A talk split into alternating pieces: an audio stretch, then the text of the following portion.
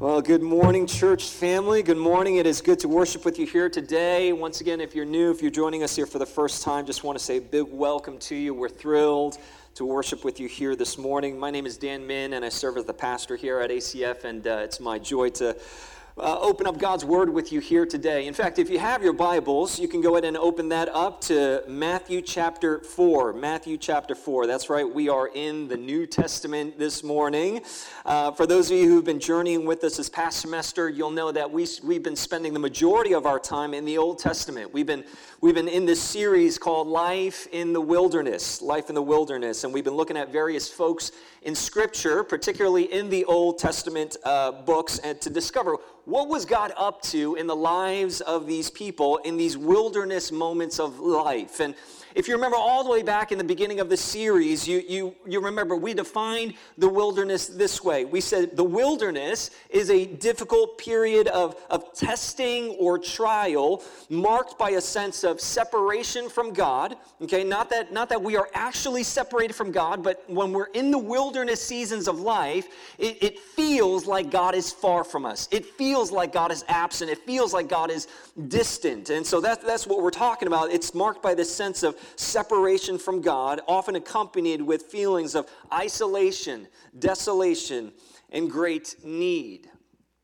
And we saw this play out in the lives of people like Adam and Eve in Genesis 3, Moses and the Israelites. We looked at Gideon's story and David's story and Elijah's story. And we looked at all these different stories. And, and we can tag on a whole host, maybe a, a couple dozen more stories of people in Scripture where they found themselves in these wilderness moments where it felt, where it felt like God was nowhere to be found, where they were uh, going through these moments of isolation, desolation. And while on the surface, this seems awfully depressing stories to look at, right? Like these aren't the stories we want to look at on a Sunday morning. Like it's like I've had a hard week enough. Like I don't want to look at these depressing stories. The, the, the, the, the, these stories where people are wrestling with these moments, the question is why, why are we studying these stories?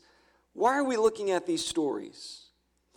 Friends, for the last six weeks or so, we've been looking at these stories because, in many ways, this is your story.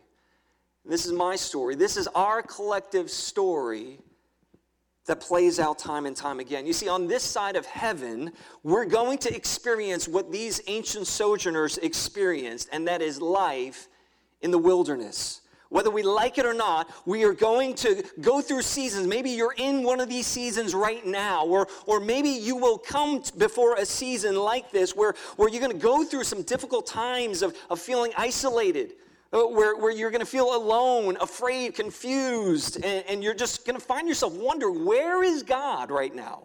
Where is God in all of this? And my hope throughout the course of the series has been that you would discover that God is actually in it with us journeying step by step with us through the wilderness. And not only is He with us in the wilderness, but that God is actually using these wilderness experiences to shape us and mold us to become more like Jesus in the end. You see, God doesn't use the wilderness to punish us or to confuse us or to torture us. He uses the wilderness to lovingly shape us into the kinds of men and women that He so longs for us to be.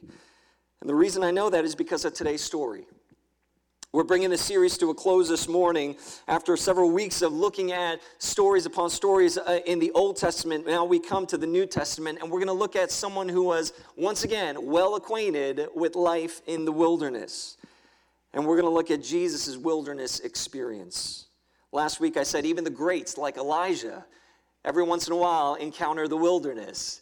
And today we discover even the Son of God once in a while encounters the wilderness. And so, if you have your Bibles open, look with me at Matthew chapter 4, starting at verse 1. And this morning, we're going to have Aaron come up and read this passage for us. And so, Aaron, if you don't mind coming on up, buddy, and read for us Matthew chapter 4, verse 1 through 11. Then Jesus was led up by the Spirit into the wilderness to be tempted by the devil. And after fasting forty days and forty nights, he was hungry. And the tempter came and said to him, If you are the Son of God, command these stones to become loaves of bread.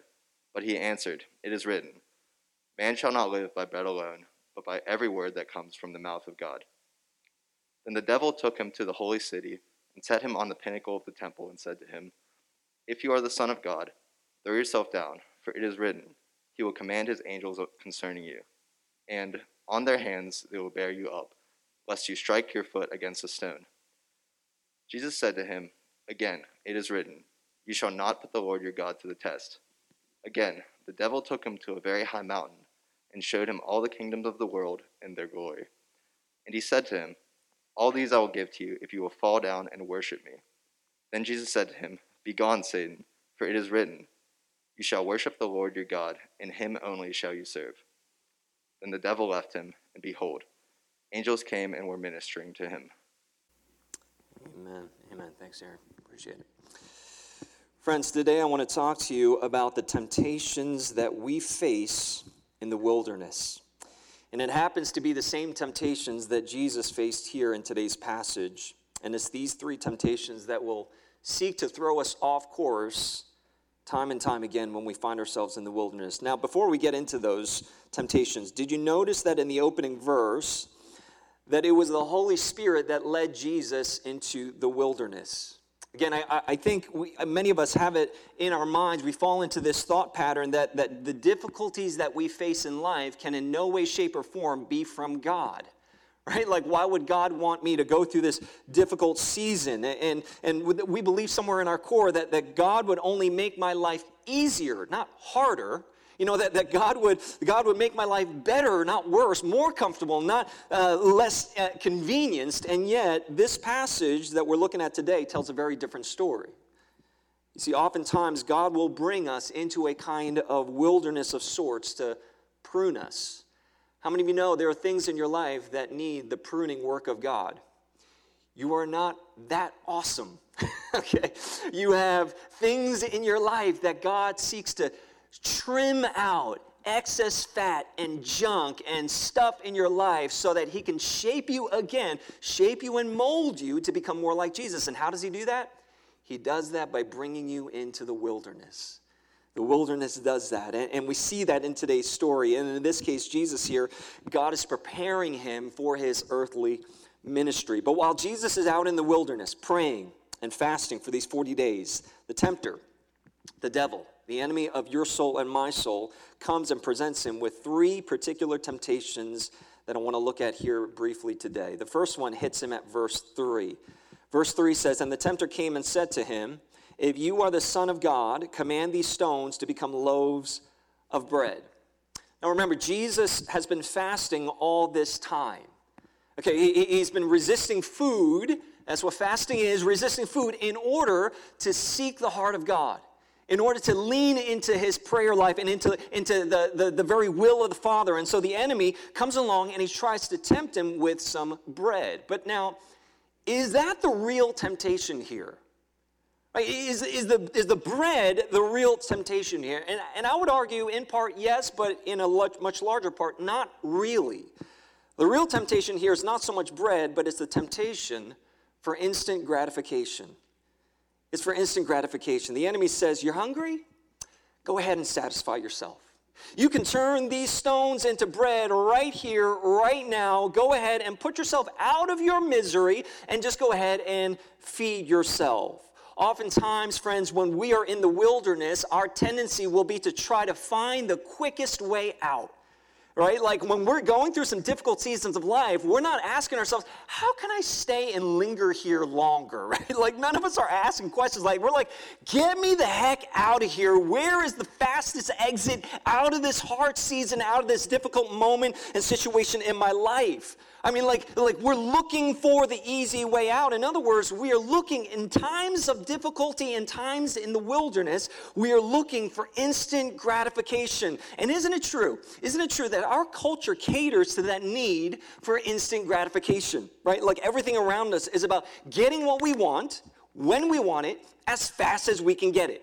Right? I mean, heaven forbid that the item we want on Amazon is not prime eligible, right? Like, more than two days? How dare they? I mean, the nerve of them, right? Like, there's no good reason for that, right? I need this thing. Like, I, I or how about trying to work on a on a slow Wi-Fi connection? I mean, we just about lose our freaking salvation, right? Like, we're like, I, it's this is taking 30 seconds longer to load this website. What is wrong with this? Or that the video is buffering longer than it should be, right? Like, it's almost as unacceptable as my DoorDash order taking longer than it said it was going to take, right? Like, what is the deal here? I mean, we could go on and on, right? We could have some fun with this. I mean, we live in a culture, we are a people designed, hardwired towards instant gratification. I often, I often like to compare our cultural mindset to, to that of a microwave. The convenience of a microwave, the, the technology of a microwave is wonderful, right? It's, it's, it's just wonderful. You just, all you got to do is add some water and hit start. And boom, you got, you got yourself a nice meal, right? Like just, just add some water, instant coffee, throw it in the microwave, hit start. Add some water, instant ramen, hit start. Just add some water, instant oatmeal, instant mac and cheese, whatever. Everything is instant. All you need to do is just add water and hit start. When we look at this passage, it was almost as if the enemy came to Jesus. Now, go with me. It sounds absurd, but just go with me. It's almost as if the enemy came to Jesus with a microwave. And he's like, Look, see some of these stones? Throw it in here. Just add water and hit start. And out come, uh, you'll get a little, uh, heck, you never know. Out might come a hot pocket. I don't know. Just, just go ahead and throw some stones in here and add some water, hit start, and you can feed yourself right here, right now. But you see, God's work in the wilderness rarely ever works like our microwave. You see, the work that God seeks to do in us in the wilderness moments of our lives is actually much more like a crock pot than it is a microwave. You see, with a crock pot, you can't rush the cooking process, right? With a crock pot, you don't just add water and, hit start, and then 30 seconds later, you've got yourself a nice piping hot meal. The crock pot will do what it does in its time, and you just have to wait. You just have to wait. Sometimes it might be two hours, sometimes it might be 12 hours. But with some things in our faith journey, hear me, friends, you just have to let it simmer.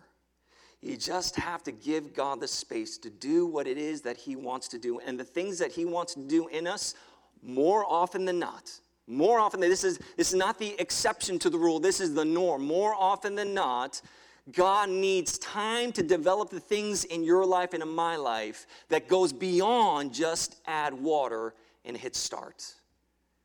God, there are some things that God develops in us that requires us to just wait and let it simmer and let God do what it is that He wants to do. But the key thing is you've got to be willing to stick around and not bail when you're not seeing the kinds of results as if you were to just add water and hit start. See, the first temptation that the enemy comes to Jesus with is not necessarily the object of bread, but it is the heart that longs for instant gratification. It's a desire that is found in you, that is found in me, and that we lean into when things get difficult, when we find ourselves in the wilderness. First temptation is for instant gratification. The second temptation that Jesus faced was the temptation to test God. It was the temptation to test God. After tempting Jesus with turning stones into bread, the enemy then takes another jab in verse 5. And in verse 5, we read Then the devil took him to the holy city and set him on the pinnacle of the temple and said to him, Okay, if you're the Son of God, throw yourself down, for it is written, he will command his angels concerning you, and on their hands they will bear you up, lest you strike your foot against a stone. I mean, this is like the ultimate trust fall, is it not? Like, this is like the enemy takes him up to that to the highest point and he's like, go ahead and throw yourself. I mean, I've seen, I've seen a lot of trust falls in my lifetime. I've seen a lot go right and I've seen a lot go wrong. This seems like one of those times where things can go terribly wrong. I mean, like, the, the enemy takes him up and says, go ahead and just fall and see if the angels of God catch you. The enemy here, he's asking Jesus a fundamental question, and it's a question that we're faced with when we're in the wilderness time and time again. And that is Do you really trust your Father? Do you trust God? Do you trust that God knows what he's doing? Do you believe in this moment the enemy is saying to Jesus, Do you believe that God is good enough? He is faithful enough. He is steadfast enough to catch you if you throw yourself off this building. You see what the enemy is doing here and what he does with all of us is he tries to sow just enough doubt, just enough skepticism, just enough uncertainty to put God to the test. And I want you to see Jesus' response here. He says in verse 7, he says, Again, it is written, You shall not put the Lord your God to the test. You shall not put the Lord your God to the test. Now, a couple of things here. First of all, notice in the overall arc of the story, notice that for every rebuttal that Jesus gives to the enemy here in this story, it is from Scripture. It's from Scripture. Whenever Jesus says it is written, he's quoting Scripture. Friends, your best defense against the temptations of the evil one is grounding yourself in the truth of God's word. The best line of defense that you have in the face of temptation against the evil one is grounding yourself in the truth of God's word. This is important to understand. You're not going to fight the temptations of the tempter strictly by your willpower alone. None of us are strong enough. Even on our best day, none of us have, the, have the, enough power and, and, resources that we can muster up to fight the enemy on our own. You need the authority of Scripture to stand on. You need to stand on the authority of God's Word. Secondly, Jesus is quoting from Deuteronomy 6 here.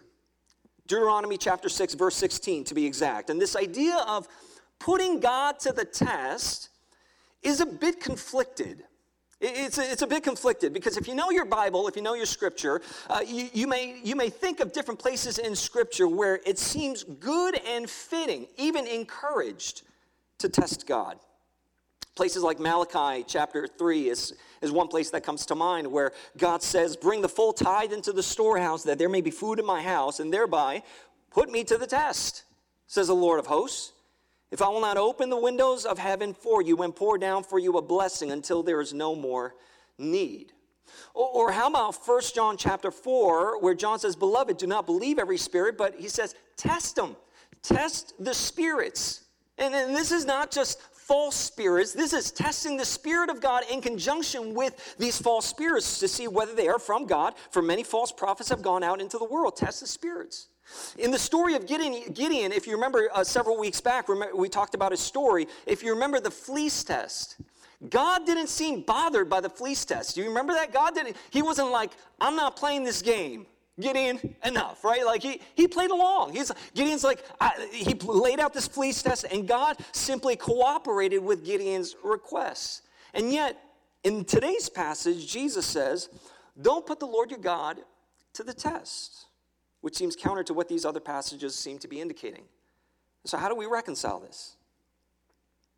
You see, when the enemy tempts us to test God, what he's trying to get us to say is God, I don't really know if you know what you're doing here. I don't know if you really have my life under control the essence of a test, right? Like, I mean, we all have taken tests here. We're all college students. We're in the throes of tests and exams, right? What is the purpose of a test and exam, right? It's to test whether you know the material, whether you have mastered the content or not. When we test God, we are saying, God, I am not convinced that you know what you're doing here. When we test God, we're saying, God, I don't really have, I'm not really confident that you have things under, control, that you have a good handle on my life. Translation, God, I don't know if you are trustworthy. Phil Savage, one of our sponsors, mentioned during our last midweek this past Wednesday that sin at its core is fueled by misguided trust or misplaced trust. In, in other words, when we place our trust or our confidence in something or someone other than God, it sets us on a path of destruction and sin. And in this passage, the enemy tries to get Jesus on that very path. He tries to get Jesus to question his trust in the Father. And more often than not, when we find ourselves in the wilderness, the enemy will do that same exact thing with us. He will try to question, get us to question the trust that we have in our Father. You see, you got to understand this. Let, us trail this back just a moment. In Gideon's story, it wasn't so much that he lacked trust in God, he lacked trust in himself. Do you remember in that story? He's like, I don't know if I got what it takes. I don't know. Like, uh, my clan is the weakest in Manasseh. I'm the least in my family. He, he, he lacked trust in himself. He had major self doubts, which in turn, he started projecting those doubts onto God. It's not that Malachi was saying you shouldn't trust God, whereby you put him to the test. He was saying, when you take steps of obedience and we worship God with our resources and we give to God what He deserves, God will show His faithfulness to you over and over and over again, double times over, triple times over. God will express His faithfulness towards you. When John encourages us to test the spirits, he's not saying that God's spirit is an unreliable source that needs to be tested. He's saying in the testing process, you'll discover that God's Spirit is actually the only reliable, the only true source, the only trustworthy Spirit to heed. You see, the devil was trying to get Jesus to test God. The problem was, Jesus trusted God far too much to put him to the test. You see, when we trust God, there is not a need to put him on trial. When, when we trust God, there's not a need to, to test Him in those moments. In our wilderness experiences, the fact of the matter is this our tendency will be to put God on trial when we look at our circumstances. When our circumstances don't line up with what we perceive God to be like, our tendency will naturally be I'm going to put you on trial, God. I'm going to put you to the test here. God, if you love me, why is this happening to me? How many of us ask ourselves that question at any point in our journey, right? Like, you don't have to raise your hand, but like, God, if you really love me, why is this happening to me? If you're good, why does this season of my life feel so bad? See, in those moments, church family, you've got to decide I'm not going to let my situation inform God's character. I'm going to let God's character inform my situation. You see, I don't know where we, we fall into this trap, but we fall into this pattern of here's my situation, therefore, God must be like this. That is a backwards equation. That's, a, that's, a, uh, that, that's not the, the pathway of Jesus. Jesus says, I don't need to test God because I trust Him. He's good. I know that to be true. He's faithful. I know that to be true. How do I know that? I've seen that in my life time and time again. And just because I'm not seeing that now does not inform God's character. Rather, I want to walk in a path that says, God's character is this, therefore, my, my situation is informed in such a way. Because God is good, my situation is you fill in the blank. Because God is faithful, my situation, you fill in the blank. Not my situation is you fill in the blank, therefore God is no longer good. God, because my situation is less than bleak and le- or, or, or bleak and less than favorable, therefore God must not be in favor of me. You see, Jesus here in this moment, he says, I don't need to throw myself off of this building. I don't need to test God because I trust God. I don't need to test Him because I know Him and I trust His character. See, this is part of why we do what we do here as a church community. That's why we encourage you get, getting plugged into a small group, getting plugged into a, a, a gospel community. Why? Because every once in a while, we need to be reminded of God's good character in our lives so that we are not misinformed by our situations. We need the community, the body of believers. The reason why we gather together here every Sunday morning, we sing songs of worship to God, we open up God's Word, is because every week, every day for, for most of us, we need that reminder that my situation does not inform God's character, but I need the reminder of who God is so that God's character might inform my situation and so that I'm not so easily tempted to test God or put God on trial. See, that's the second temptation that the enemy brought before Jesus, the temptation to test God. And then finally, in verse 8, the enemy takes one last shot at Jesus. In verse 8, it says, Again, the devil took him to a very high mountain and showed him all the kingdoms of the world and their glory. And he said to him, All these I will give you if you will fall down and worship me. And Jesus said to him, Begone, Satan, for it is written, You shall worship the Lord your God, and him only shall you serve. The third temptation that Jesus faced here, and that we will face in our wilderness moments in life, is the temptation to forsake your mission. The temptation to forsake your mission. I want you to get the picture here in this final showdown between Jesus and the enemy. The enemy takes Jesus on a very high mountaintop and he shows him all the kingdoms of the world and their glory. Right? Uh, this is like a real Lion King moment, right? Like you could almost hear Mufasa saying, Simba, right? Like everything the light touches will be yours one day. Like I, am not James Earl Jones, I can't, I can't get that low, but you can imagine, right? Like that's almost like what's happening here. The enemy takes him up and he says, All this can be yours. Except in this moment, it's not as endearing and charming as it was for Mufasa and Simba. It, this is more, a bit more distorted and tainted.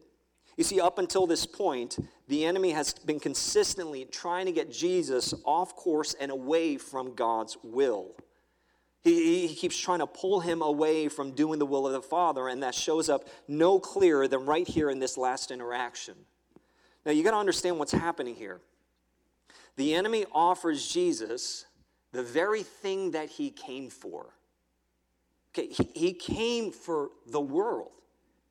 Like, you got to understand this. Like, the enemy is offering Jesus, not, he's not offering something that Jesus isn't looking for. He's offering Jesus the very thing that he came for. His mission was to win people over to the kingdom of God. It was to redeem the lost and hopeless. It was to reign in glory and in power in the lives of people everywhere. It was to establish God's rule and reign eh, over the kingdoms and the powers of this world. And so the enemy is saying in this moment, I know that's why you came.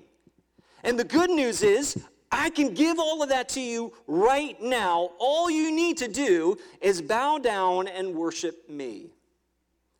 You see, the enemy essentially was offering Jesus the very thing that he came for, but Jesus knew that that's not how he was going to get it. It wasn't going to be by bowing his knee to the devil, it was going to be by bowing his life to the will of the Father by way of the cross. See, the, the enemy was offering Jesus an easy way out. He was saying, look, look, forsake the cross and just kneel before me. You guys remember the agony that Jesus was experiencing leading up to the cross? I, I mean, the, the kind of pain and, and soul wrenching, gut wrenching experience that was for him. The enemy was like, You can forget all of that. And I can make all that go away. All you need to do is just kneel before me. Abandon the mission, and I'll give you what it is that you want. The problem is that the cross was his mission. The problem was his mission was the will of the Father, which was to give his life as a ransom for many. You see, friends, the, the, this wilderness experience in Matthew 4, you got to see this, was just a precursor, was just a pregame for a much greater wilderness experience that was to come that Jesus would face down the road, where he would sense the very real absence of God. You want to talk about feeling God's absence? I mean, this Jesus would endure a kind of wilderness later on in his life where he experienced the very real, palpable taste in his mouth of the absence of God's presence, where he would know isolation intimately, where desolation would become his, his friend. He would know it painfully as he hangs on a cross, bearing the weight of your sin and my sin on his shoulders to the point where he would cry out in agony, My God, my God. Why have you forsaken me? Talk about a wilderness moment. Talk about a wilderness experience. It would have been much easier for Jesus to forsake this mission altogether. It would have been so much easier for Jesus to simply bow his knee before the enemy. But there was no way he was going to do that. There was no way he was going to do that. He was so resolute so incredibly unwavering in his commitment to the will of the Father that he was willing to endure the worst of the worst wilderness experiences of his life. All so that you and I might know that we have a God who is with us and who is at work in us in our wilderness moments of life. You see, Jesus endured his greatest wilderness experiences so that we don't have to endure our wilderness experiences alone. That, that's, the, that's the beauty of the gospel that Jesus went to these extremes and went experienced this deep absence of God's presence, this, this painful and distressing sense of isolation and distress and, and desolation. He experienced all of that. Why? He, he didn't abandon his mission, he didn't forsake his call, he didn't do any of that. Why? So that when you and I experience those wilderness experiences in our lives, we might know that we have a trustworthy God that doesn't need to be tested. Why? Because all we need to do is look at the cross. What he's accomplished on the cross is evidence enough that he doesn't need to be tested. He is at work in your life right now, today, in any season of your life, wilderness or not. God does not need to be tested. You can fully trust him. All you need to do is look upon the cross. And in the same ways that he endured the cross, what does Christ tell us to do? Turn these loaves into bread, satisfy yourself right now? No, no. He says, pick up your cross, follow me. In the ways that I've endured the cross, I'm calling you now to endure your cross. But the good news is you don't have to do it alone. Because I have gone before you, I will go with you now. Because I have done it for you, I will do it with you now. You carry your cross, and I walk with you. And so when the tempter comes and tempts you, to forsake your mission. Stay the course, friends. Stay the course. And don't get lured in by feelings of instant gratification. Don't go running out of the wilderness too quick before God is, is done developing what He needs to develop in you. Don't, don't get sucked into this just add water and hit start kind of theology. God does not work that way. I don't know any time in Scripture where God develops someone that way. God didn't, God didn't say, hey, follow me, and all you need to do is just add water and hit start. No, no, no. Just walk with me. This is a lifelong journey of being formed into the likeness of Christ. Following Jesus is much more like a crock pot than it is a microwave. And I believe God is saying to us here today grow in your trust. Would you grow in your trust in your Heavenly Father? Trust that He is good, so that your trust in Him outgrows your need to test Him so that your need to test him becomes, becomes dissolved in light of your trust in the Father. We will never need to test God so as long as we trust him. Friends, in some ways, this, this seems, this seems um, overly simplistic, and yet when we dig into it, it seems incredibly difficult like in the, in the midst of our wilderness, in the midst of like these hard seasons of life, to, to not look for the easy way out or to not look for that moment of instant gratification, like, because I, I know I've been there, like where everything, every fabric of my being is screaming, get out, right? Like, find a way out, make this stop. And, and depending on depending on your threshold of pain and depending on what kind of pain you're going through, like that scream can become deafeningly loud. So much so that you're saying, Where's the microwave? Give me the low, give me the stones. I'm, I'm, I'm about to make me some bread right now. Like this is this, I, I don't want to endure this any longer.